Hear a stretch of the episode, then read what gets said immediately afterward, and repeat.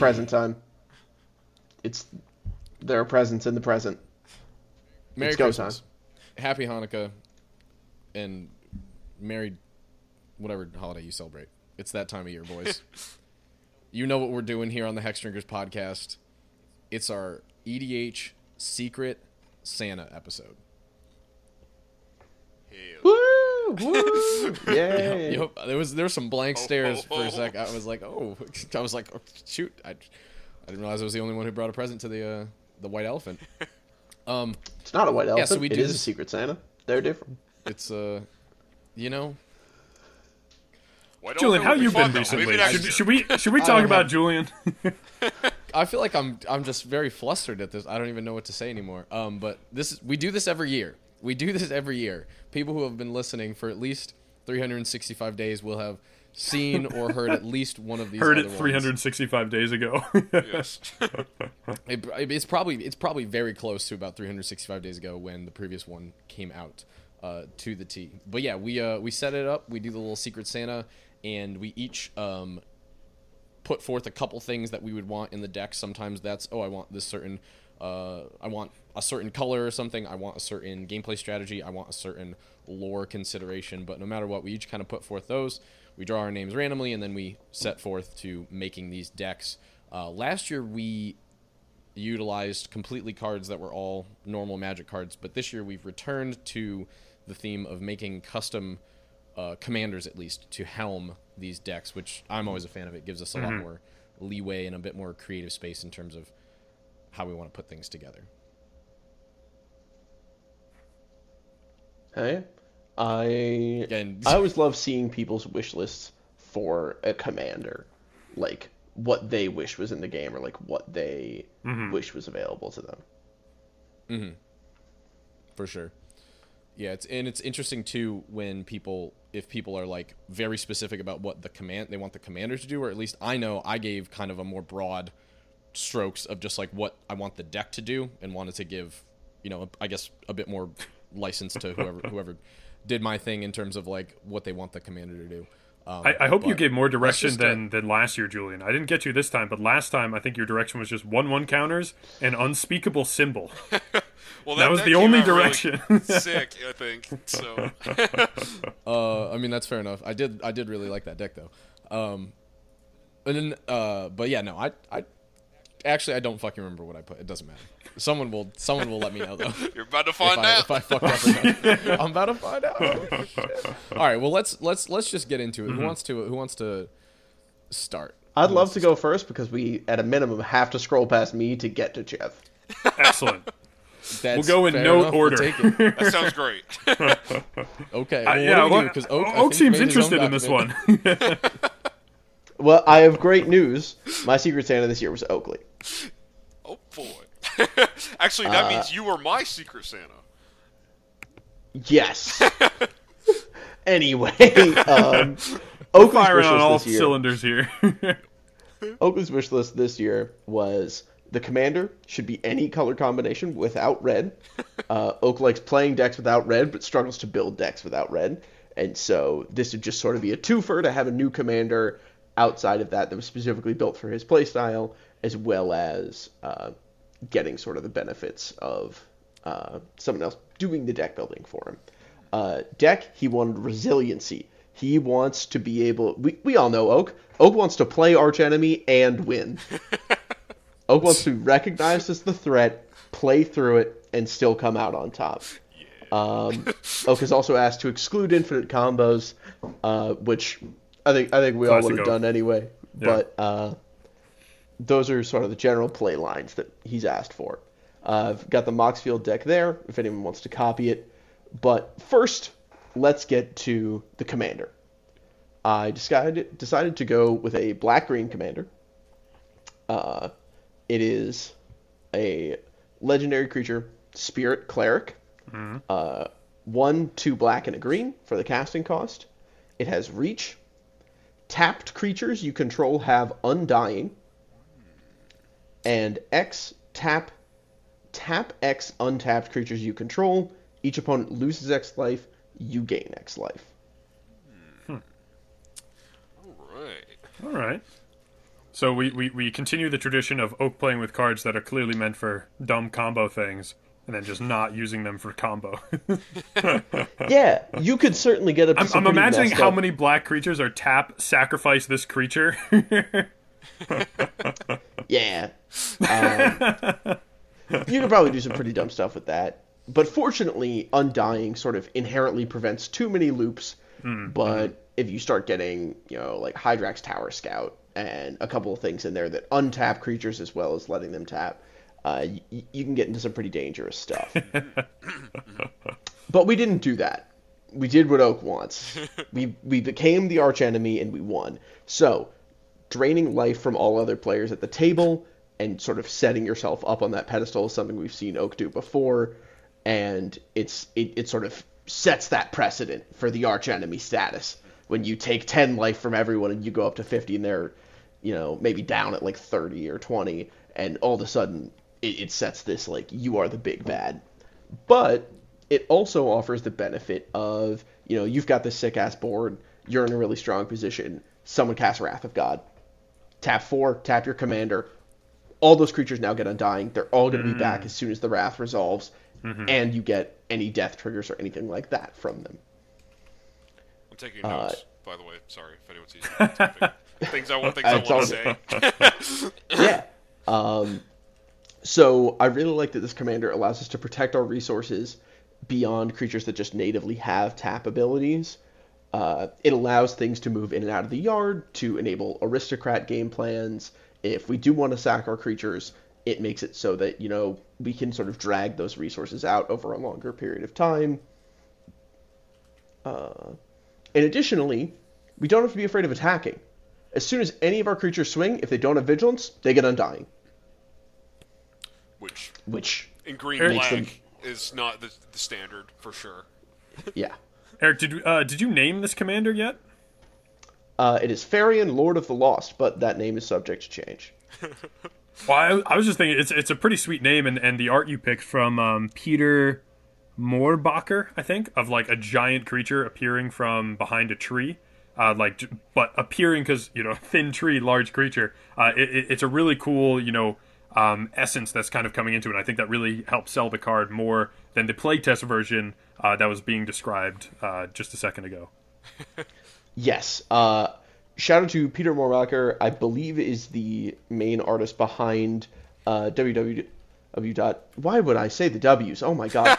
Angelarium.net. It's important. Uh, what, what am I fucking 80? HTTP slash colon slash slash. backslash by the way. Uh, no but angelarium uh, is this incredible website filled with these really like hauntingly like creepy beautiful art pieces and uh, was the perfect source for this sort of like creepy woods uh, like very like golgari vibe of Yeah. this like reanimation plan. Um, we all know oak has some favorite creatures they're big. They're mean. They do bad things to other people. They do very bad things. And this deck gets to run a fair number of them.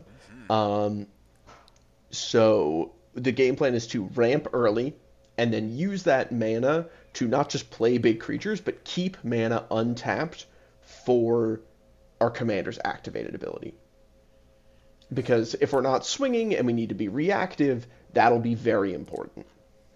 Uh, notably, we couldn't do anything with 1 1 counters because we have to keep our creatures available to get that undying benefit. So some creatures were sort of cut off then and there, uh, which I think adds a really interesting deck building restriction of are there any creatures with undying or like with 1 1 counter synergies that are just good enough to make it in?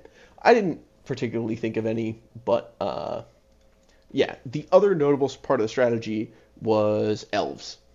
Elves tap for mana tapped creatures have undying. It helps protect those as a mana resource. It's something that you can occasionally run into if your deck runs a lot of mana dorks, is that it's particularly fragile to board wipes and like early mass removal. With a four mana ma- commander who can keep all of them safe, I think that adds a big layer of protection to help make sure those elves are pretty pretty good to run. Uh, specific cards I want to highlight: uh, Lathril, Blade of the Elves makes a bunch of elves. Nobody cares. Tap. Tap 10 untapped elves you control. Each opponent loses 10 life. You gain 10 life. Incredible. Yeah. It's got a tap ability. It taps other elves. We get to run a bunch of mana dorks who later can be used for burn if we find the opportunity. And those mana dorks are likely to stick around longer than usual because of the undying triggers. So I really like Lathril in this deck. Uh, Oak, you know what's great to have undying? Uh, Uh, Wurmcoil Woodfall? Engine Oh. and Triplicate Titan. Yes.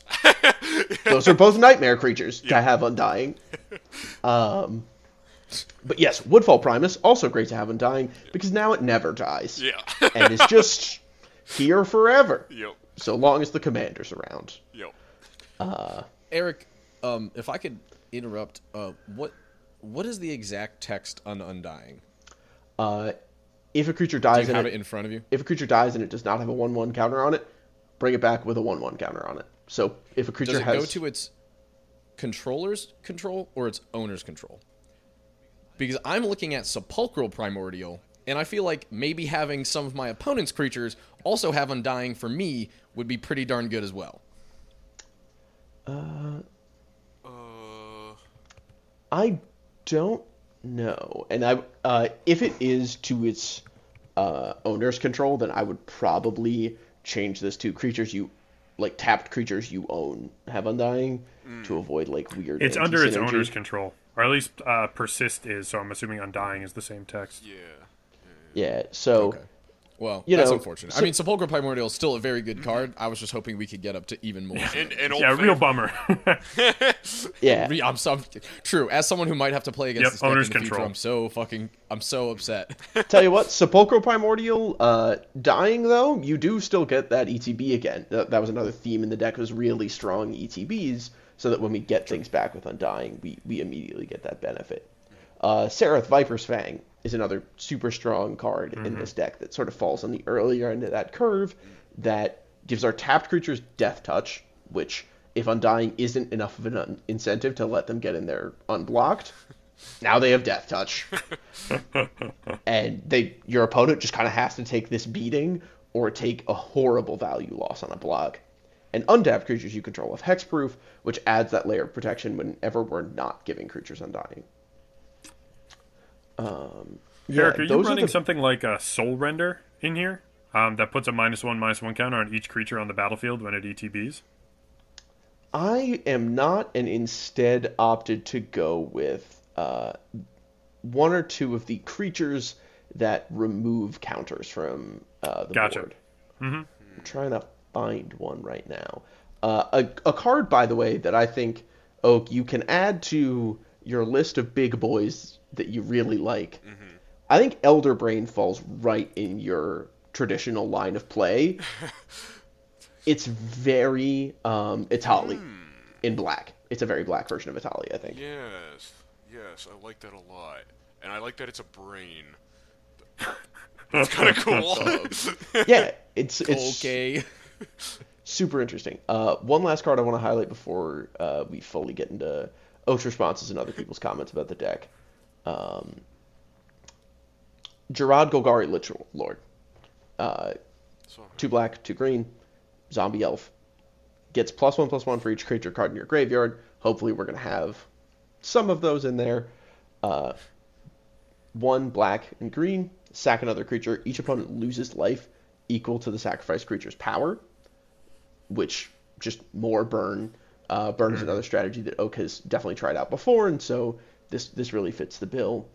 And then, uh, if Jarad happens to die without having Undying, uh, you can also sack a swamp and a forest and put him uh, back in your hand.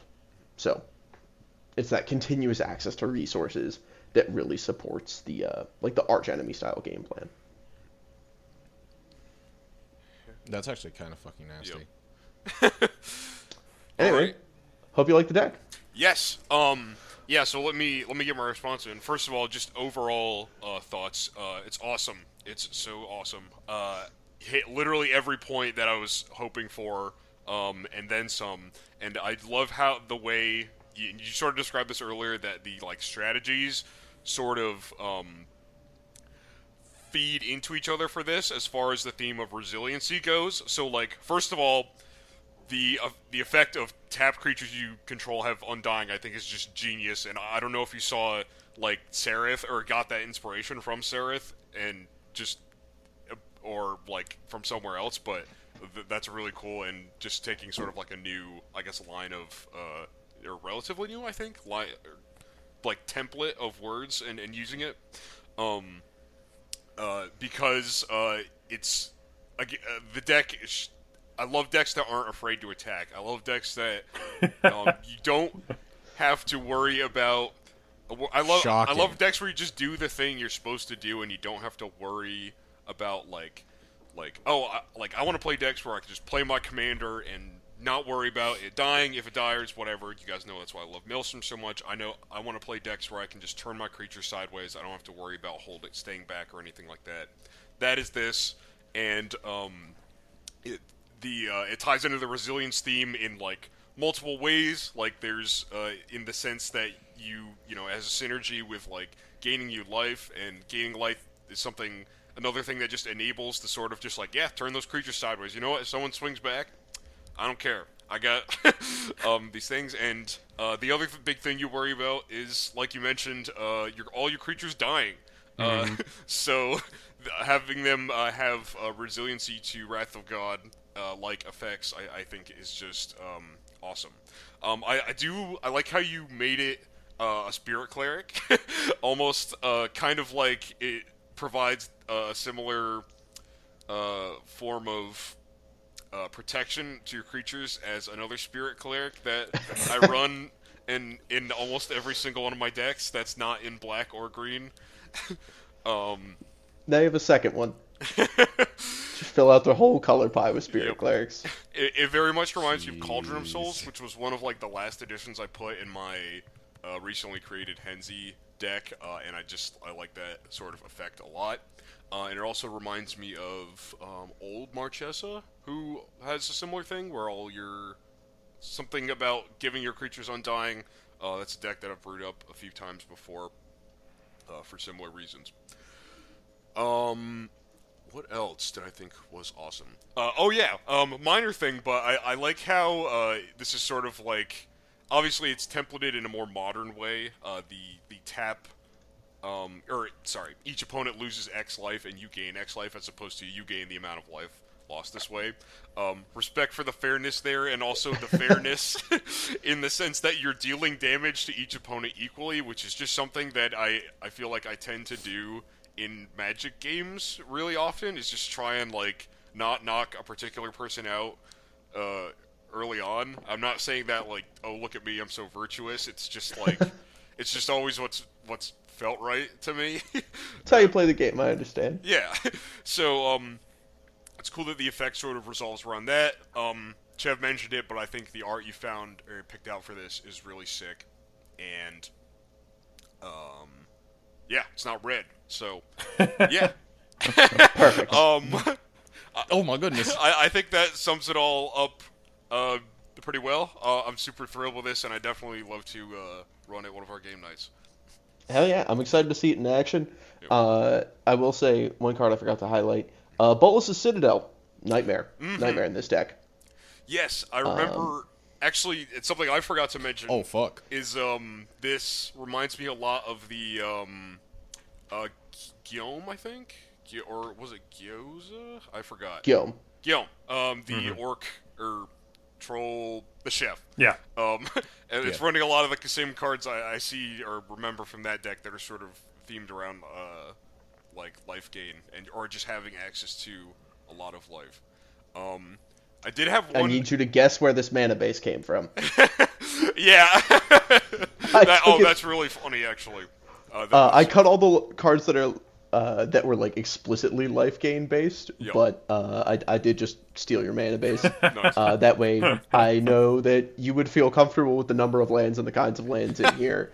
Uh, I I think I mixed it up some, added a couple extra basics, uh, but yeah, you're Yeah, look- rocking 35 with two MDFCs. Nice. Oh yeah, I love to see that. Uh, I, I noticed like oh, all these lands are cool, cool, cool, and then it's just like ancient tomb, like the one expensive land I happen to own. So yeah, that that definitely falls into my comfort zone. Um, and it is good, you know, in a deck where you gain a lot of life, you want that buffer. Love Cryptolith Yeah. Rite in this deck too. Just an easy way to make sure that All creatures can tap. literally Yeah. anything can tap. Yep. Yeah. Yeah, at any time. That's awesome. And also love uh, Dread Return here too. Like a, a free way to proc Undying on three creatures as well as just doing something that we're already gonna do. Ah, yeah, that's that's a good one. Also, I love that Warhammer art for that Dread Return. Yeah, yeah, yeah. I I really think this deck could be pretty filthy. I think you could make it even worse. Again, like I'm sure there's creatures that go infinite with this I mean- almost immediately, but Yeah, I was gonna say you could breathe on this and go infinite. I think, yeah. Well, that's the good thing about making this sort of commander for me, Eric. You know, I'll never, I'll never do that. So you never have to. it's true. Unless we Just to wait for Julian to slot it in the 99 and be like, what? Yeah. Uh, it's just I think this is a, a good commander, and I always like ones that have abilities that kind of tie together. Um, and thematically, it's it's really cool. And I think you found a lot of cool ways to use existing cards with this new uh, framework. Anyway, uh, the way we've done it in the past is now Oak. Who'd you have? Yeah.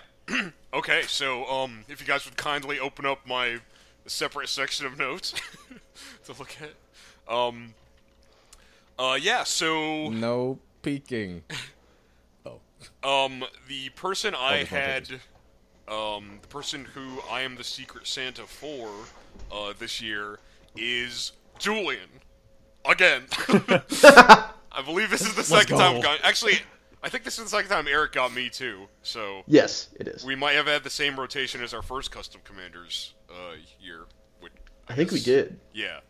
I think we can confirm now that Yep. that's what happened. Yep. Cool. All right. so that's exciting. Um, but yeah. Anyways, so um, starting off with the uh, sort of outline that I was given uh, by Julian for this deck. Um, there's three points. Uh, the first one is the deck should be three colors, one of which is blue, as expected out of out of Julian, I'd say. Uh, typical. Uh, and this time, Julian is looking for a sort of battle cruiser theme. So I believe his words were, uh, "It is his time to uh, embrace the battle cruiser, big dumb plays." um, such as casting spells for free, having crazy combat turns, um, maybe something akin to the original Maelstrom deck, um, Ur-Dragon in any of its iterations, or uh, perhaps even my new Henzie deck. And then finally, uh, nothing is off the table uh, because uh, Julian will do anything, I guess. um, unlimited power. so, uh, I'm just gonna walk through the sort of thought process I had for creating this commander. Um, obviously, we're starting with blue. Um, if we're cheating things into play, uh, or if that's gonna be sort of like a central theme of the deck, we're definitely gonna need green. Uh, and with one color left, the last one's probably not gonna be red uh, because we want it to be like Maelstrom, not Maelstrom. It should have its own lane. so, uh, the part that sort of stuck out to me from Julian's prompt uh, was I, I don't remember. I might be paraphrasing here, but cheating things into play, sort of just like I couldn't get out of my mind. And uh, I was thinking about uh, with that sort of terminology, thinking about a deck that I'd recently brewed up, a, a five color uh, semi budget uh, Jodah deck that involves cheating things into play. um, uh, as one of its sort of main themes. And uh, one card in particular in that is the spell Primeval Spawn, whose first ability says something like if this creature would enter the battlefield and it wasn't cast or no mana was spent to cast it, exile it instead. So I like where we're sort of going with that line of text, but instead of having it be a downside where it's like you can't cheat this creature into play, what if it was a plus side where when you cheat something into play, you get um, a, a benefit of some sort? Uh, so broadening the, uh, I guess, sort of definition of cheating things into play, uh, I thought it best to include black as the sort of last color for graveyard shenanigans. Um, and Julian's aforementioned, uh, I guess, inspiration by the Henzie deck. So with that, um, we got to, or I got to designing the actual commander itself. So, um, what I wanted this guy to be is sort of like a mockery of how you're supposed to play Magic the Gathering, uh, which you know, Oh my goodness. as the um, as the sort of classic expression goes, as Richard Garfield intended. This is a guy who's doing everything or facilitating everything that Richard Garfield did not intend uh, for the game of Magic: The Gathering. And sort of, um, I, I thought sort of the best way to represent that, since I knew like its ability was going to be something very impactful. It was going to be a large creature, like big body. Um, something in the sort of like cosmic horror department seemed to fit the bill pretty well there. um, something you you know you the sort of thoughts or mentality you might have when going up against this are uh, akin to uh, uh, encountering a cosmic horror. so uh, what we have here is uh, Skaaf, the Aether monstrosity. Uh, he costs three: a black, a green, and a blue. He's a legendary Kraken horror, and his abilities are whenever a non-token creature enters the battlefield under your control, if it wasn't cast or no mana was spent to cast it, that line from Primeval Titan, choose one. Um, put a Vigilance, Trample, or Shield counter on that creature. That creature fights target creature an opponent controls, or draw a card and lose a life. Then he has the final line of text. If a creature you control would be put into exile from the battlefield, shuffle it into your library instead. I'll explain that in a minute. so that's the overall design. Uh, breaking that down a little bit, um, I wanted the commander to facilitate making a deck full, just loaded with giant splashy creatures, um, spells that you can use to cast them for free, uh, or put them out directly onto the battlefield from anywhere. Um, hand, library, graveyard, anything like that. Um, that seemed to fit into, or the most into the sort of uh, theme Julian was describing. So, um, as far as Primeval Spawn's abilities, um, I went through a lot of iterations trying to decide what's the most best but most unbroken way to uh, use utilize its first uh, sort of whenever X enters the battlefield trigger uh, would be. One thing I thought of uh, before settling on the sort of modal uh, approach was like creating a token copy of the creature, but like even that seemed like a little t- bit Like too mirror. good. Yeah. Um, I, I know Julian likes options in Magic, so and I I don't know. I feel like everyone likes good modal abilities. Yes. so um, I so ultimately I settled on that sort of like with each ability pulling from potentially one of the colors. I feel like this is classic like modern Magic design. Um, I did encounter one sort of problem in this, in that I didn't want flicker effects to be used with this guy because I thought that would be a little bit too easy to abuse, and not having him in white sort of helped with that. But after I did a Scryfall tag search uh, for Blink, I discovered that there was actually a lot more blue ones than I thought. And who could forget? Uh, I I did not even think of that part at first. So I okay now it makes more sense that why you've got some of these clauses in Yep. here. Yeah, that'd be a little nasty. Yeah. So this is where the second ability comes from. Um, it is to prevent this form of synergy, uh, but it also, in in some ways, I think benefits uh, the the Timmy player that would be playing this because when I'm sure everyone knows when you get like especially like a win con or a threat or a creature you love exiled feels kind of bad. Well, um, in addition to preventing them from being blinked, if it gets hit by something like a path or a swords, rather than uh, being just like completely removed from the game, it goes into your library, which is a little bit, you know, it's it's more removed from the game than like going in your graveyard is, because as we'll explore soon, uh, there are many ways to reanimate creatures out of your graveyard, but it's also not gone forever. You might be able to get it back later if you decide to build like a tutor deck or something like that. Maybe uh, you'll get that too. Um, Notably, this does not prevent the creatures. Uh, it's very specifically worded so that uh, they can still be exiled if they're exiled from your graveyard. Um, for like a Bojuka Bog, for example, that Bojuka Bogging someone's graveyard will remove those creatures from the game permanently. Um, but it also doesn't prevent creatures from coming back through effects like Cauldron of Souls, uh, Undying Persist, uh, Malakir Rebirth, for example. And I thought this all sort of fit into the mysticism of the uh, like sort of cosmic horror design. Uh, last but not least, I slapped five four power and toughness on this guy. Uh, I know Julian doesn't attack much anyway, so it doesn't matter. um, at least with this guy, This is my chance. I know. dude. I'm telling you, this is my chance. Now I need to be. Punching. you'll have plenty. Trust me, you'll have plenty of creatures uh, that you'll want to be attacking with. But the commander's probably not one of them. I just wanted to have him have a big body that's under still under rate since the uh, effect on the ability is so strong. Uh, you shouldn't. Yeah, I think that's. I think that's reasonable. I think that's fair enough. I'll accept Mm-hmm. it. Yeah. So moving into the actual deck itself, um, just to go over a few like categories of spells here. Um, we've got free stuff spells. Uh, everyone knows Selvala Stampede, Genesis Storm. Um, a few ones that I've come to recently discover. Uh, the first one, thanks to Eric, uh, Majestic Genesis, uh, Aminatou's Augury, which uh, is a to- yup. card I totally forgot was printed in that precon, and then um, Extract Brain, which I thought was just a neat like. I, I mean, honestly, it kind of felt like a Chev card to me, but um, in case no one's ever heard of this spell before, it is X a blue and a black sorcery. Target opponent chooses X cards from their hand. Look at those cards. You may cast a spell from among them without paying its mana cost. So, um, you know, if your opponent's got a full grip, you might have to pay a lot for that. But if you're playing against me and uh, I've got like two cards in hand, uh, chances are they're both good. So you just, you know, take that spell, cast it, get one of these triggers.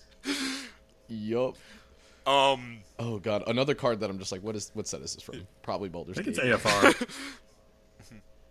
um, Son of a gun.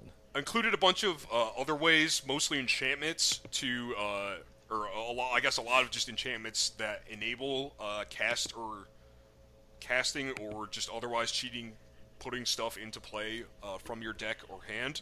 Uh, one with the multiverse, recently printed in Brothers War, is basically a light omniscience. I did throw omniscience in here as well, but you know.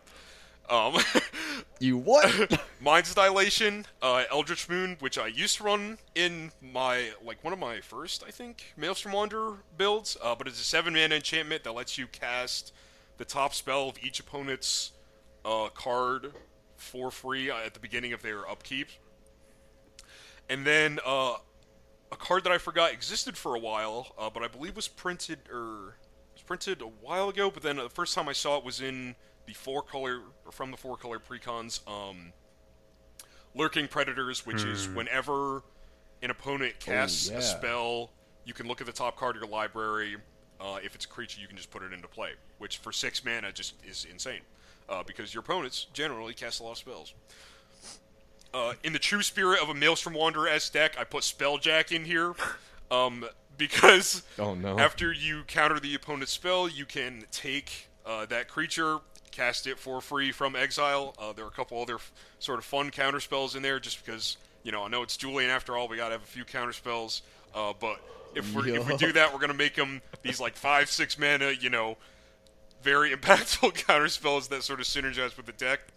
Um, plenty of ways to reanimate cards. Um, Rescue from the Underworld is just one I want to highlight. Uh, not only is it an, uh, I, I guess at first glance looking at this card, it looks like just a overcosted like Zombify, but part of the effect is that you get to sacrifice a creature and then bring that creature back from the battlefield or from the graveyard as well, uh, potentially earning you another ETB. Um, of course, possibly from your commander or the creature itself. Um, Rise of Dark Realms as a win condition, and Finale of Devastation, which I always forget can get cards out of your graveyard in addition to out of your library, uh, which both of them are valid uh, for as far as triggering the uh, commander's uh, thing. Then Didn't know that one. from there on out, it Did not. Never saw those. yeah. uh, from there on out, it's mostly stuff that I knew Julian would like. Uh, I, I delved into a lot of Julian's old decks to find some uh, spicy cards that were just strong. Um, Archon of Cruelty uh, being a, a recent one, which I saw in Julian's Chromium deck for the first time. Uh, Apex Devastator, which just has four Cascade uh, triggers on it. All Cascade is going to give you uh, triggers from the uh, uh, your commander and Molgraph Monstrosity.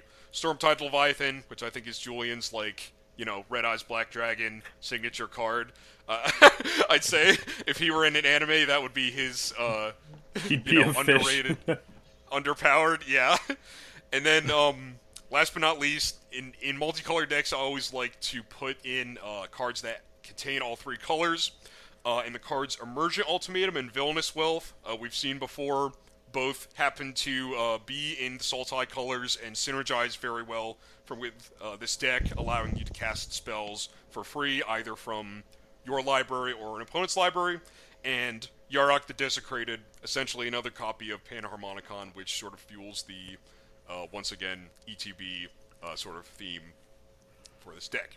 Oh, don't forget uh, Um, Lich Lord. Were you gonna jump into Yes. that one? Because I just Yeah, read so through that, that- and that one's crazy with this. Y- Yeah, so that's a fun one I found. Kind of like a bulk rare from cons, um, but it's three in Sultai for a zombie wizard. Um, that at the beginning of your upkeep you can pay, you can essentially unearth a creature, uh, any creature in your graveyard, uh, paying uh, two and a black. Um, and obviously that you know promotes the same reanimation synergy as any other card in this deck. But yeah, that, that was cool. Fine. But the the, Um, the second one too, right? Because since you're unearthing it, exiled at the beginning of your next end step. Um, it gets shuffled into your library.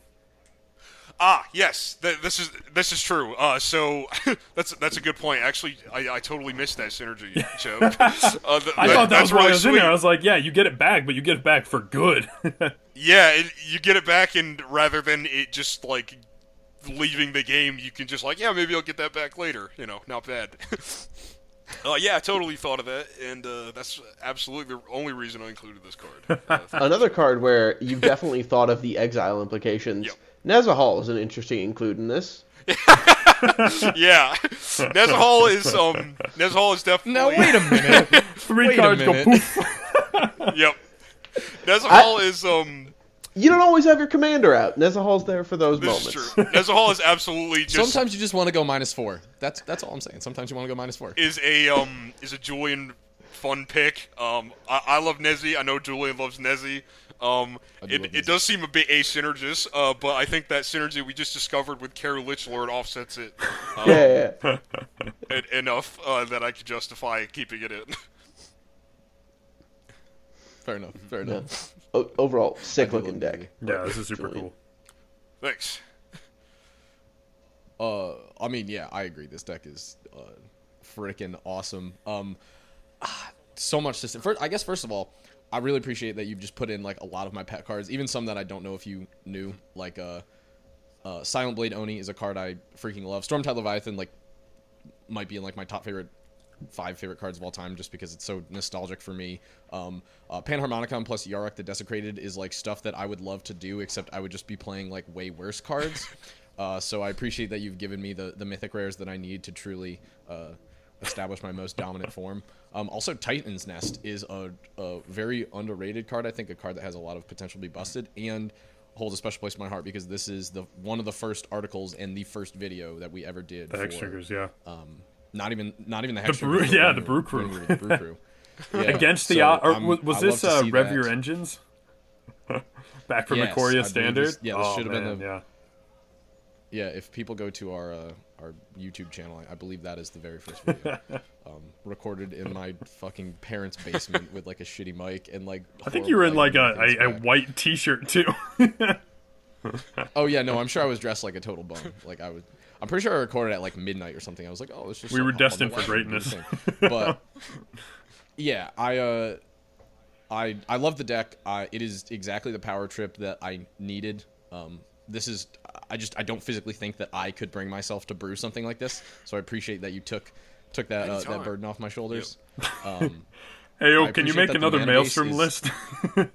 Yeah. you want a custom It's command? what he does. Can I put more custom cards in? Whalestrom I Manderer, think, uh, the Sultai maybe, maybe, version. maybe that's what we do next time. Is we do a we do a, a custom Color commander shifted. plus like a Ooh, couple yeah. custom cards.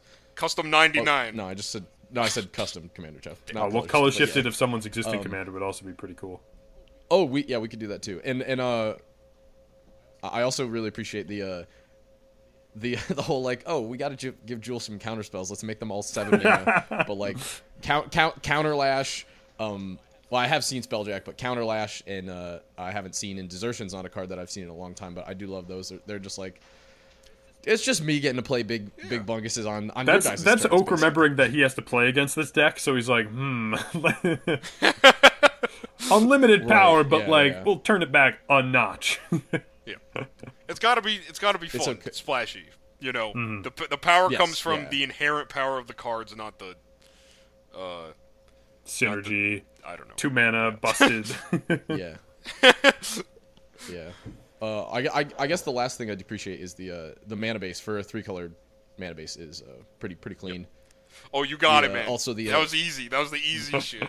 I thought about putting some fetches in there, but you know, yeah, No, I don't need fetches. I gotta don't give you something fetches, for your not birthday. So I appreciate you. I appreciate Yeah. you. yeah, yeah. Try. Yeah, yeah. No, this uh, this list is sick. All right, Julian, you want to get to the most important deck of the night? Hey. I do. You know, Chev, I do want to get to the most important deck of the night, as it, as people might have guessed, it actually is for you. Um, there's a lot to say about this deck. I, I, I'm, I'm trying to figure out where, where to begin. I guess I'll go with uh, with Chev's prompts. So Chev, as usual, uh, just loves hearing the sound of his own voice, or at least the sound of his own uh, fingers on the keyboard, uh, and gave me three potential options for the commander, and also three potential options that kind of correspond for the main deck.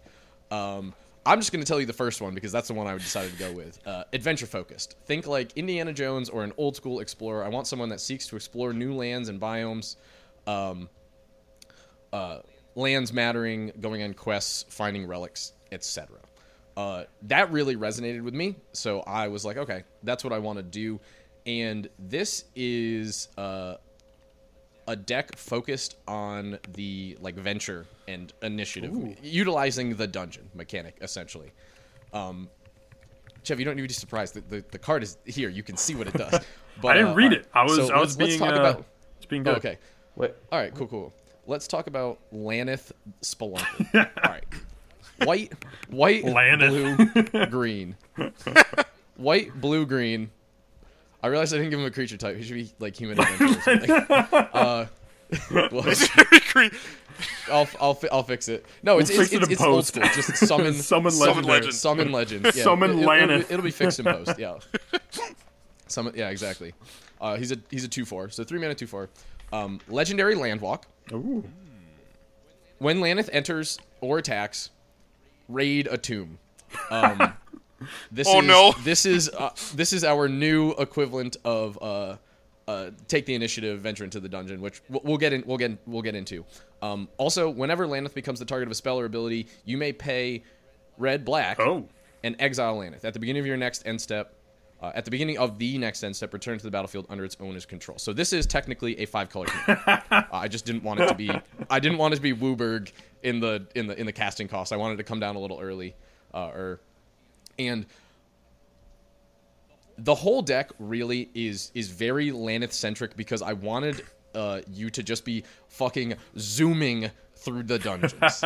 um, and I I uh, pretty much that, that was that was the whole idea.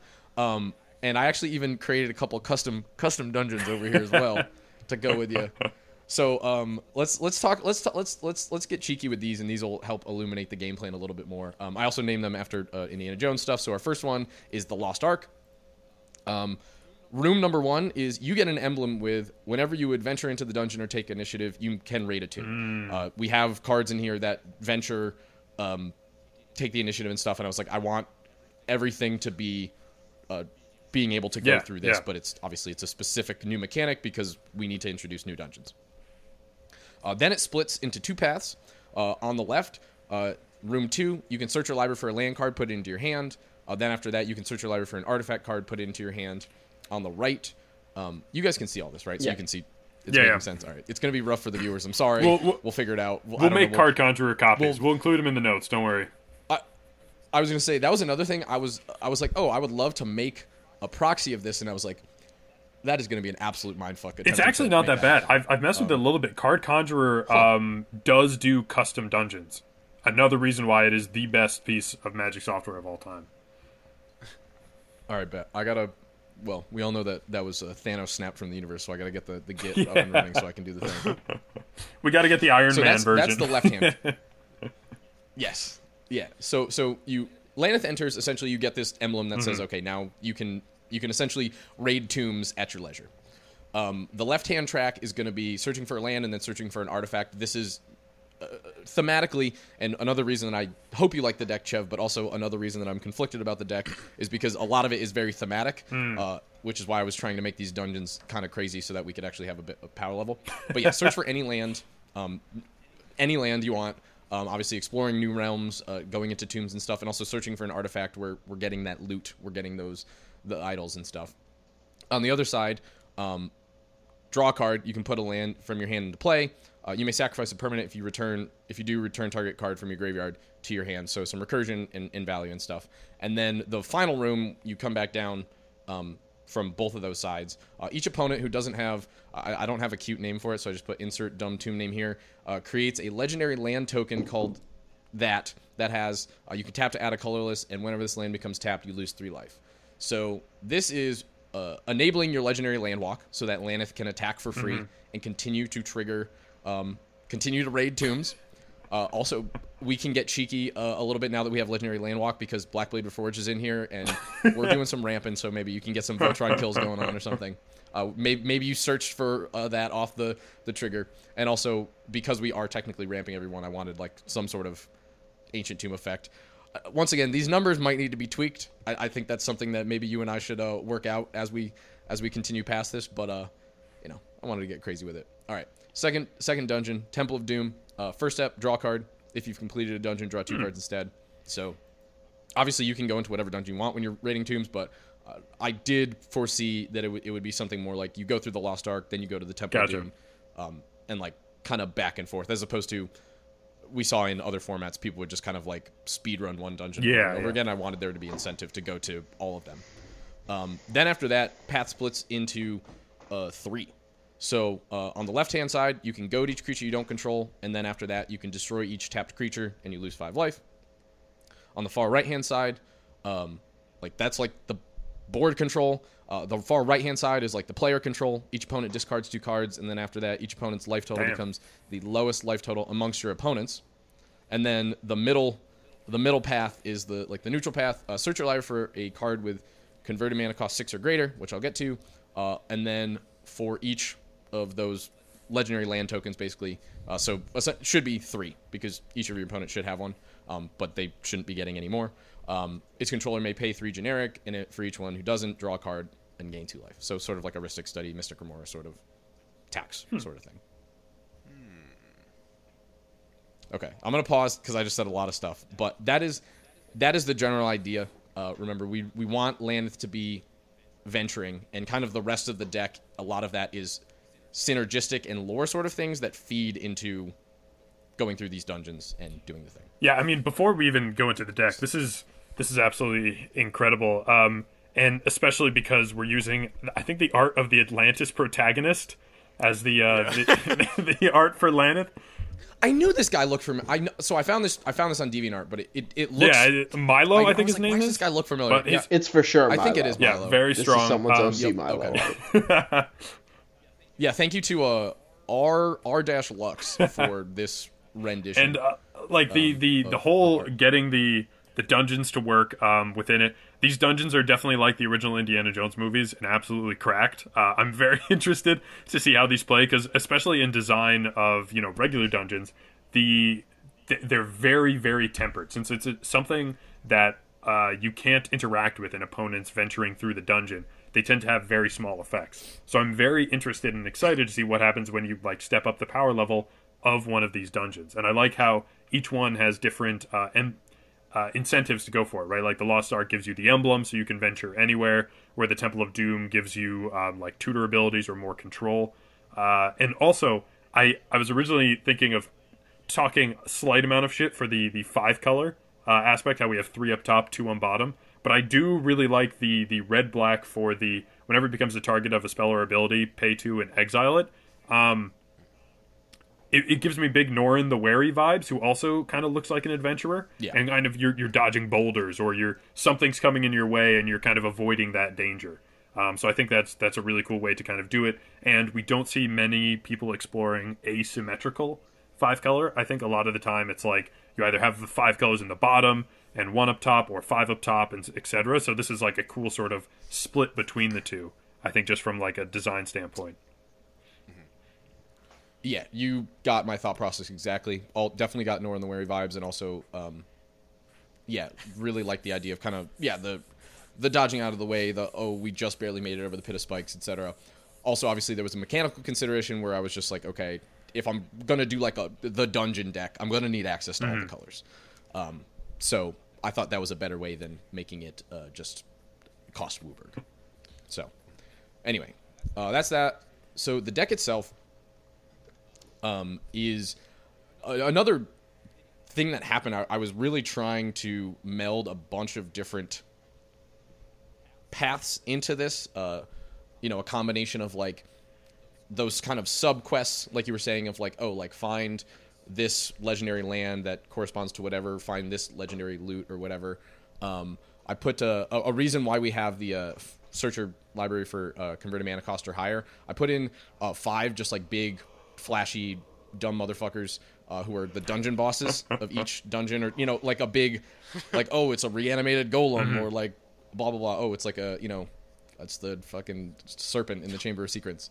Uh, so we have uh, one for one for each of the colors: Sepulchral Primordial, uh, Magmatic Force, Cyclone Summoner, Avenger of Zendikar, and Angel of Serenity. So those are obviously all searchable. Force Cycle, the, another Hex Drinker uh, the callback. Temple of Doom. Yep. Yep, yep, yep. Um, and then uh, I tried to have like one or two legendary lands of each color, so that we could kind of like just very, very, very Yeah. subquesty. Um, uh, there's a, a small legendary sub theme just because we're dealing with legendary uh, artifacts and legendary lands. So we've got Captain Sisay, um, we've got uh, Esika, we've got Shanid, Sleeper Scourge, um, Tome of Legends, Tyrite Sanctum. I thought was also a very cool thing because you can make uh, Lanneth into a god, um, which is cool. Uh, where's the other one? And then we have a bunch of dungeon stuff as well. Um, notably, Chev and I we discussed a Secret Door a couple weeks ago on the uh, House of Commons. You got that there, baby. If if you got enough mana, you can just you can just start zooming. Secret Start Door zooming won the a Temple of Doom. CEDH tournament, so it's that is that is the end combo for Yeah. that Gretchen Titchwillow CPDH deck we've talked about from Puzzle Box. That is absolutely nutty. That's so funny. Yeah. Yeah, Secret Door, uh, Hama Pashar Ruin Seeker, which uh, basically just says all of your dungeon rooms triggered like double trigger. It's basically Panharmonicon for dungeons is is nutty. Um, Thorough Investigation is super cool since we want to be attacking with Lanneth. Um, whenever you attack, you get to investigate. Whenever you sacrifice a clue, you get to venture. Uh, we also have Tamiyo's Journal in here, which is a- legendary artifact that gives you clues. You can sacrifice them, which will trigger the investigation. Also, it just continues to allow you to search, as well as this is searchable off the uh, the Lost Ark. Um, Hammer of Nazahn is super cool just because we have a uh, the Black Blade Reforged. So you can. Oh wait, shoot, never mind. I, cu- I took out a couple of the uh, other equipments that I was debating, um, but you can you can see the other stuff in the uh, considering board. There was some stuff that I was playing around with um, when I was doing like more legendary, uh, more legend focused, or more strictly like this is equipment. Uh, I was debating putting like the Kaldra stuff in there, but I thought that was going to be a little a little clunky. Um, but uh, but yeah, that's that's mostly the deck. Like I said, a lot of it is is lore.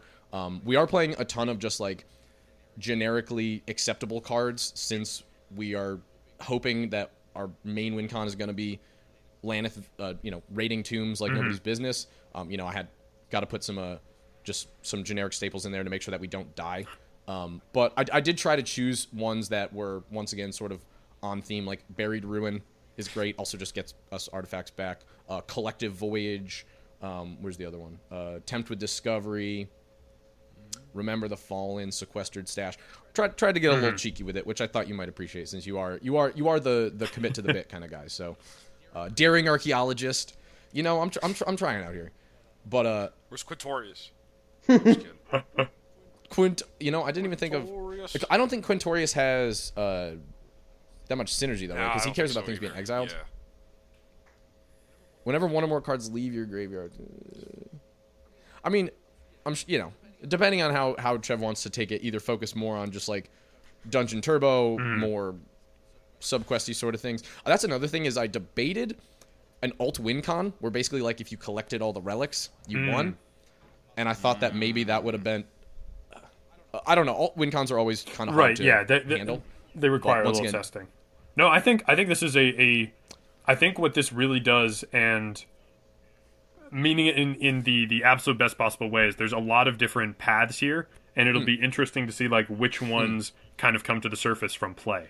So i think this is something and um you know like the commander um, you, you want to kind of explore it and see which ones kind of stick out. And I really like the the inclusion of all the legendary loot because that was something I was kind of really thinking of, and even bled into, as we'll find out in a minute, some of the ideas I originally had for for Eric's card of like how do you make these cool, interesting ideas um, and lore, and, and especially when you're like raiding tombs, how do you do that? And while I really love what you did with the creating like the remains of the tombs to the other people. Um, in my head, all of you guys are going to be the dungeon um, people exploring dungeons who didn't get there first, and so you're just left with the, the, the leftover shitty lands. Um, and then I just took all the loot. So I, I think this really plays into kind of those aspects. And then I really like the dungeon bosses as kind of these big splashy characters. Um, and I'm I'm very interested to see what happens to those dungeons when the deck gets tweaked a little bit. Um, if if the bit becomes 90% as opposed to 100%. But overall, I, I really like everything that I'm I'm seeing here. Um, the legendary places, I know that was in my prompt as well. Thinking of like, I just really like seeing the the locations that are are powerful and mean a lot in Magic, and they don't get a lot of representation as you know legendaries uh, status. Besides that new Mardu commander that I think is in here as well, Shanid. Um, so ju- just seeing all of this together is is definitely what I was thinking with that sort of adventuring and putting it um, all in one place. And so I'm super excited to kind of try this out and especially see how it, it operates with those dungeons. So thank you, thank you so much, and especially with the the new cards coming at the end of 2023, uh, where Ixalan goes spelunking. Oh baby. Yeah, oh, we, we all know that Wizards stole my idea. you know, but yeah, I, I do I really this is something that I really hope can be a living deck because I I I don't I don't feel like I, I found the right balance yet, and I I, I definitely want to uh, see how it plays out and also your your kind of takes on it as well. And I just I have to say one more thing. You know I had to put Jolene the Plunder Queen in there for you, my guy. I saw that. You don't need listen. It's dangerous out there. You need some powerful allies, like everyone's favorite goddess, Jolene. Someone who punches through a glass window. She's she's plundering. Hey, sometimes the dungeon is Is the a- downtown metropolitan area, and the guardian is the cops.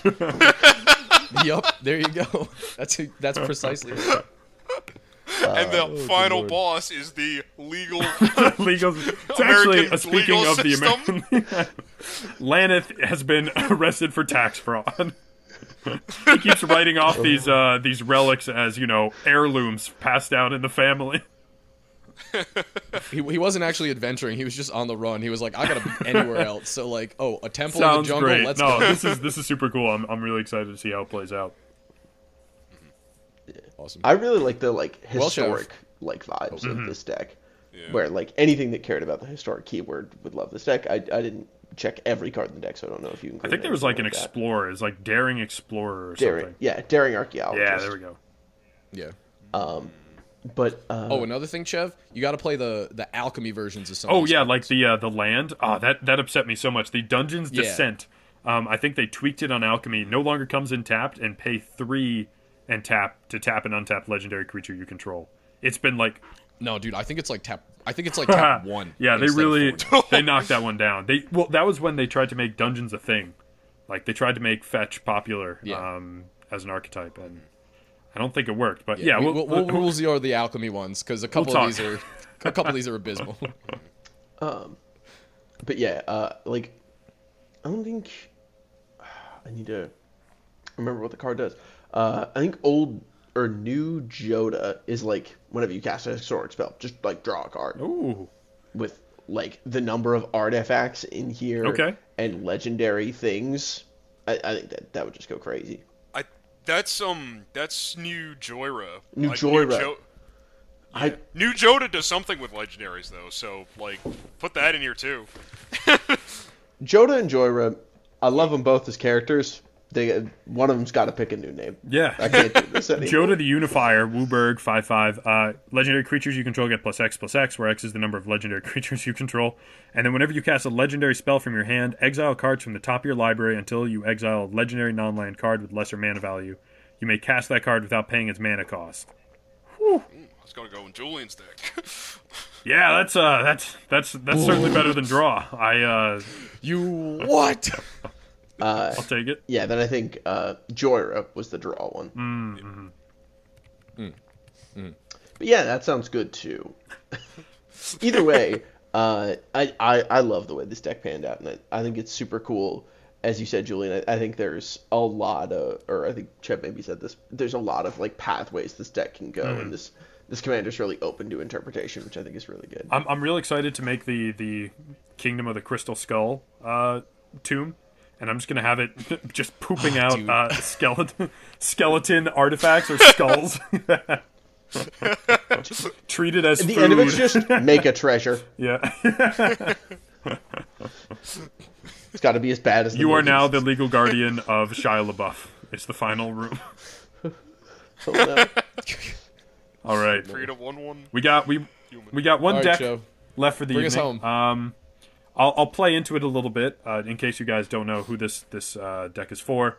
I really appreciate how willing this person was to step outside of their comfort zone. You know, they really took major leaps, and that was really um, evident in the prompts they gave, which were make it a god or a dragon, Timmy, um, and have have the Hey, commander hey. um, impact the deck. Now there were a few other directions. Uh, we did we did get some spice.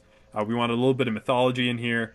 Eric wanted it to not quite break the bank, hence why my deck comes in um, hundred dollars cheaper than the cheapest other option, uh, and also trying to do something new with non-creature Timmy. Uh, as we know, Eric likes big things that go boom boom. Um, so what if those weren't on the battlefield? Uh, that's a lot of different directions. So the the actual process of finding a commander that I think worked for this took many many days, uh, many notebooks, and I can drop the uh, the two to three page design doc um, of like the various different iterations. At first, it was a dragon that would um, like ransom the creatures in your graveyard, and so it's come a, a big different way since then. Um, but I decided to really lean into the god aspect and mythology. And I thought that was really cool and something that um, we don't see as much from uh, Eric and the the various different dragon decks that he has. So this kind of focuses on that, and then trying to do non-Timmy things. And and the final thing in the prompt was using impulse draw. So I was like, okay, you know, can we can we bring this into something? Uh, and I I think we just scroll right down to the card. Um, this is the Carrion Crow. It's two, a black and a red for a legendary creature, bird, demon, god, um, with flying and menace. Whenever you cast a spell from exile, create a 2 1 black bird demon token with flying and ingest. Uh, and then each creature card in your graveyard has Scalpel, uh, one, a black, and a red. So there's a couple things going on here. The first one Is this a Yes. throwback? the throwback is to when we did the redefining the uh, allied color pairs, which was one of Eric's uh, episodes and ideas that he um, suggested. And when I was going through those notes, trying to find what is a fun way I can do impulse draw, there's a singular comment on that doc, and it has the the text for Scalpel highlighted, and Eric saying, "I love this." I was like, "All right, this seems fair to include." Um, Scalpel, for those who, who don't remember, cheating. Cheating. is uh, you pay the cost to exile a card from your graveyard, um, and then exile cards from the top of your library equal to that card's power. You may cast those cards this turn. I did take off the sorcery speed of the original iteration, so this version of Scalpel is no sorcery requirement. It allows you to pay three mana to exile any creature from your graveyard and exile the top cards of your library equal to its power, and then uh, play one this turn. So obviously that kind of pairs well with the first ability, which is whenever you cast from exile, create a two-one black bird demon token. Um, and then everything in here is trying to be the, the theme of this is really like top heavy. So the the birds you make are two ones. The carrion crow themselves with flying and menace is a five three. Um, that kind of goes into the the mythology aspect, which since mythology and wanting kind of a lore was associated with um, Eric's prompt, I had to make some lore. So I wrote up uh, two pages of the history of the plane, again from the custom set. Uh, I, I set the the Scalpel ability uh, was of these plague doctors, which were black and red aligned, 1800s kind of messing with dead bodies on a plane called Victoria, which was set in 1800s England. So to kind of build the the Carrion Crow character, uh, which is the kind of the, the divine entity that uh, the the Morgera, which was the name of that black red uh, group, kind of rely on. Um, I had to build out the entire history of the world, and so to put it to put it briefly, uh, there were five gods, each one set up with one of the the color pairs. The blue black Lord of Battle, Okul, uh, staged a coup with the green white Lord of Rule, uh, Kakabrus, to put the other three gods, red green, white blue, and red black, uh, the Lord of Prophecy, Carrion Crow, behind like a veil, so they couldn't be they couldn't interact with their followers anymore. So what all of these followers are using the scalpel ability for is to try and bring back the crow god. Uh, but of course, it's black and red. It's going to take more than you really wanted to give it, and that's where that really like the five three and the two one come in. Uh, exiling cards off the top in a manner where you really can't use all the resources provided. Like you're you're running out of time. You're burning the candle at both ends, and I think that's really trying to be represented in this commander by kind of using resources before you really have access to them. Uh, going back to the other page that has stuff. Um, and also, I really wanted to make this commander kind of like feel menacing. And I thought there's not much more menacing than crows that like fly about and eat the, eat your opponent's deck kind of from the inside out. Uh, ingest is that ability from Battle for Zendikar, which is when that creature deals combat damage, exile the top card of your opponent's library face up. So we're doing a little bit of a mill kind of synergy here, not at a very a high rate, and it's only one card. It's not like ingest two or something like that. So these birds are just kind of pecking at your opponents and causing uh, real problems. Um, and then I, I, also included this this token um, of the bird demon, slightly influenced by when I was coming up with the final design for this card. Outside my office at work, a crow brought a mouse into a tree and started eating it. And I was like, "Yeah, that seems pretty rough. Um, we're going to we're going to include that in here." Um, and I, I think the the last part about the the commander itself is we've seen a lot of exile being kind of the new hot thing with interesting commanders. This could, was first with Prosper, uh, one for same mana cost. Whenever you, I think, play a card from exile, create a treasure token, and then exiles cards. And we also saw it with um, Faldorn, which is whenever you cast a spell from exile, create or play a card from exile, create a two-two wolf, and that was in red green. So I wanted to do something a little different, especially since Eric was looking for um, uh, impulse draw, and so I thought creating these kind of two ones that were a little less resilient than the wolves, but kind of doing a little bit more uh, and creating a board presence without really requiring you to have a whole lot of creatures was a good sort of uh, middle ground. And especially because while Prosper is kind of sit back and accumulate resources, the Carrion Crow is really like get out there and, and swing and kind of cause uh, mayhem and havoc. Um, kind of highlighting some cards as we go into the the deck itself. The while a lot of the same tech can be from Prosper and Faldorn, um, you know, putting cards into exile, casting cards from exile, there are a few areas where Carrion Crow is really different. Uh, the Scalpel ability, of course, which is completely homegrown, so that's you know exiling creatures from the yard and having them do a uh, impulse trigger is going to be something we can kind of play with the crows themselves having that ingestibility and flying, um, and then just being a sort of aggressive threat in black red. For Scalpel, the best card to represent how cool that can be is Death's Shadow. Um, hasn't been talked about a lot, but for you know three mana, it's in your yard with a power and toughness 13. You can pay three mana to exile the top 13 cards of your library and pick something from that to play. Is that ridiculous and you'll probably do more problems than you'll solve? Uh, yes but that's why it's I think it's fun for this. If you want something that's a little more technical and repeatable, Eternal Scourge and Squee the Immortal are your best lines. Um, three mana can be cast from exile is the key part. So you get them into your yard, you pay three mana, you're exiling the top three. This is a pretty decent rate. You can get some resources from that, but then you can just bring them back, and so you can keep that process going and kind of get through your deck. And if you were to build this in a more infinite mana kind of style, you could get through your entire deck to, to whatever you need. Uh, for the Crows, of course, with that 2 1 ingest, we're going to be exiling cards from our opponent's libraries.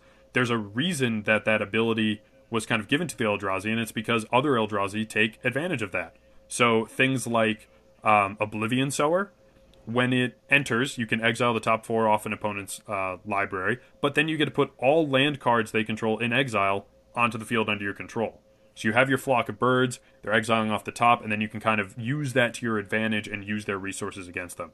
There are some other Eldrazi from the set, like Wasteland Strangler and Processor Assault, which are okay. Uh, Wasteland Strangler, if you take a card an opponent owns in exile and put it back in their graveyard, you can give a creature minus three, minus three until end of turn, which is like fine, but it's not as cool. Um, lastly, we have the cards that kind of really want to make the Carrion Crow as powerful as possible because we are dealing with a flying menace five power um, that can get out of hand relatively quickly. So things like Cultist of the Absolute, which is the one mana background to give your creature plus three, plus three, and Death Touch. Yes, you have to sacrifice a creature every turn, but if you're impulsive enough, if you're playing enough cards, that's not going to be a problem. You're always going to have a crow around, and then you've got an eight, uh, an eight six with flying menace and death touch. Uh, it's going to end the game pretty fast. And then there's other backgrounds too that care about casting cards from exile uh, or putting cards in exile to kind of benefit where um, the Carrion Crow is a little bit more difficult because they don't have a super easy ability to kind of reproduce like Prosper that puts a card into exile for you. You kind of have to use that Scalpel or other cards. So anything you can do to kind of put more cards into exile to create more crows is going to make this really, really uh, dangerous. Hell yeah. Uh, I know that you said that the prompt I gave initially seemed like it fell right within my wheelhouse, but I I do feel like you really got the intended message, which was to leave my wheelhouse in a new way. Uh, because like I have gone and played other decks, like the Shrine deck was an Enchantress deck. Mm-hmm. Um, I've played like some more like control based things, um, but like big Timmy plays are something that I find really satisfying, but haven't really done it with anything other than creatures at this point. Uh, so trying to find that new way out uh, and exploring non-creature based like Timmy plays, I, I, I, thought was really well executed in the Carrion Crow. Uh, I like the aggressive stat line. I really like the return of Scalpel, uh, Scalpel, uh, I, especially with things like uh, Death Shadow and uh, whatever the there's some Phyrexian creature that's like Phyrexian one Dreadnought. Yep, yeah, Phyrexian yeah. Dreadnought. Yep. Just ways to go crazy with this. Um, and, and certainly, uh, you know, if you give it some of Black's mana generation tools, it can get up there, and you know maybe all of a sudden it's not that crazy to be exiling top 13 of your deck because all you want to do is go find uh, Torment of Hailfire or Soulfire Eruption or um, oh, the, Fevered Suspicion is actually the card I saw when I was making this Secret Santa list where I was like, that would be a cool card to play. So fantastic that it found its way in here. Um, I I really really like this, uh, especially like Mizzix's Mastery is a really really strong card in this deck where you know you you get that Timmy vibe of drop eight mana. A lot's gonna happen and it's gonna be really bad. uh, Yep. especially oh, there was a card in here i don't remember where i saw it uh, uh passionate archaeologist Mm-hmm. where it's that's a whenever you cast a spell from exile this creature deals damage equal to that spell's mana value to target opponent you know Mizzix's mastery into a, a big one of those all of a sudden a lot of people are gonna die um Just as the crow wants. Exactly. I, I think that this is incredible and has like super strong potential as a deck that you know this definitely started out as a budget brew but can can get a lot stronger. I love the inclusion of Murderous Rider and like adventures as a way Yeah. to get that trigger of casting spells from exile, uh, which I I think I may explore a little bit more even to see if there are more fun adventures to throw in here. I was gonna say I think Foretell fills a similar niche. Mm-hmm. Uh, I saw Poison the Cup and especially Dream Yeah. In here. I think is a sweet yeah, addition. We love the boy. Dream Devour is just awesome card, and but the fact that it synergizes by making like all your cards that you like foretell, you know, cast from exile. Uh, I think it's awesome. And the the other like sort of broad statement I want to say, besides the fact that I, I kind of want to play this deck too, not more than not more than the one I was given, mind you, but um, this this deck is sweet, and I, I think um a very small thing you pointed out about like the top heaviness of the deck. I think that's a very cool like Rakdos thing specifically that uh, they are all about. So uh, I like to see the the commander and the tokens he makes uh, that. Yeah, thanks. I uh, w- one um, exile card I kind of want to call out too, uh, because I, I, I think it's it's just like flew under the radar because it's in the um, new Capenna Commander decks. But Audacious Swap, a four mana instant with Casualty two. Owner of target non-enchantment permanent shuffles it into their library, then exiles the top card of their library. If it's a land, put it into the battlefield. Otherwise, cast it without paying its mana cost. Um, something like this, when you've got a bunch of two-one uh, crows, casualty, of course, costs. It cares about power. So you have a couple crows out. You can do this in an end step. Um, sacrifice a crow to it for that casualty too, and then you're probably creating at least two more um, from this spell and being able to play whatever you want uh, and just shuffle in. I, I'd be very surprised if this is ever played on an opponent's things, um, and is more fun for you to kind of use it on yourself. But there's all kinds of really just cheap and easy um, exile synergy, like experimental synthesizer, has also been making the rounds in PDH.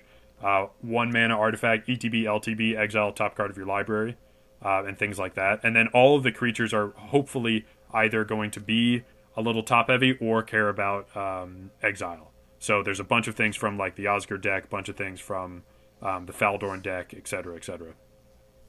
Yeah, yeah, yeah. Love seeing some Chev classics in here in terms of, uh, you know, oh fuck, I just doubt the Void Wall. Hawker, absolute card I see what feels like too frequently. Um, but uh, Eternal Scourge and I Squee mean- were actually my first thoughts when I saw that scalpel ability again. Of oh, cool, infinite resources.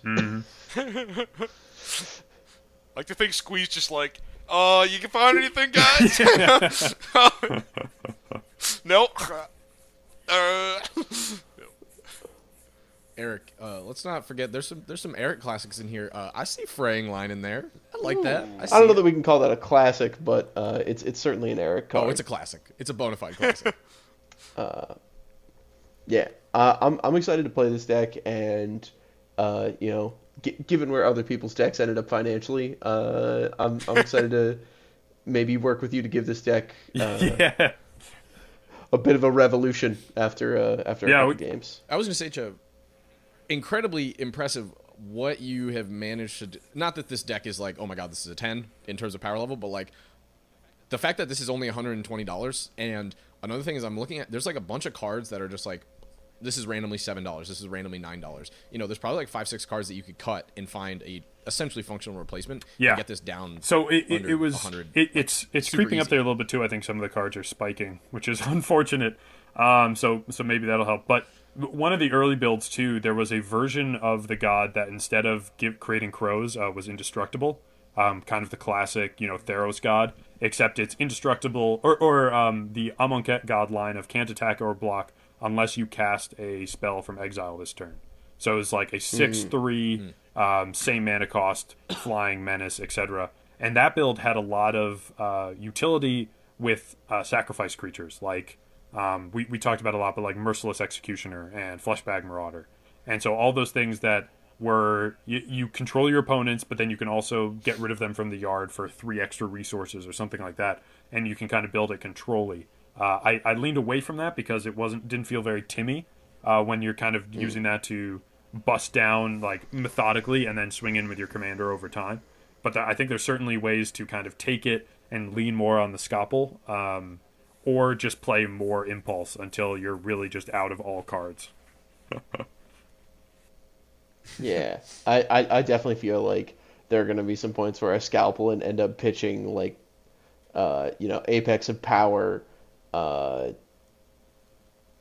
like, uh, Rousing Refrain and Soulfire Eruption, and I'm just like, okay, I, I, I guess I didn't want any of those cards. Just removing all the bricks. You know. Nothing but uh, 34 lands of untapped gas. Yup. Exactly. maybe Yeah. Maybe it should be 33 because it looks like this deck has 101 in the main board right now. Yeah, you, you you might be right. Um, that was when I, I told myself I was going to go back and remove a card, but that's when I was like doing the write up with Oblivion Sower today, and it was like, oh, this really needs to be in here to kind of explain that sort of land ability. Um, Yeah. yeah, I've definitely had the same issue in uh, other decks where I was like, ah, like I should cut this card, but like it's in the write up, so I'm not going to. uh, but I I really like it. I I love the idea of stealing people's lands. Uh, after they're gone to exile, uh, you know, whether I put them there or they did, they're not using them, so I should. yeah, I, I love this deck, and I'm, I'm super excited to give this a try sometime. Yeah, and I think um, all of these too. We uh, one of our our Patreon rewards, of course, is to send out um, custom tokens and cards. So obviously, if you like any of the ones we've described with a little tweaking um, and a, a uh, updated look, those those might be going out to you. So sign up soon. Well, gents. ah. What a good way to end the episode, Uh, Julian. we should- yep, I agree. I agree. And a very merry holidays to all. and to all a good night.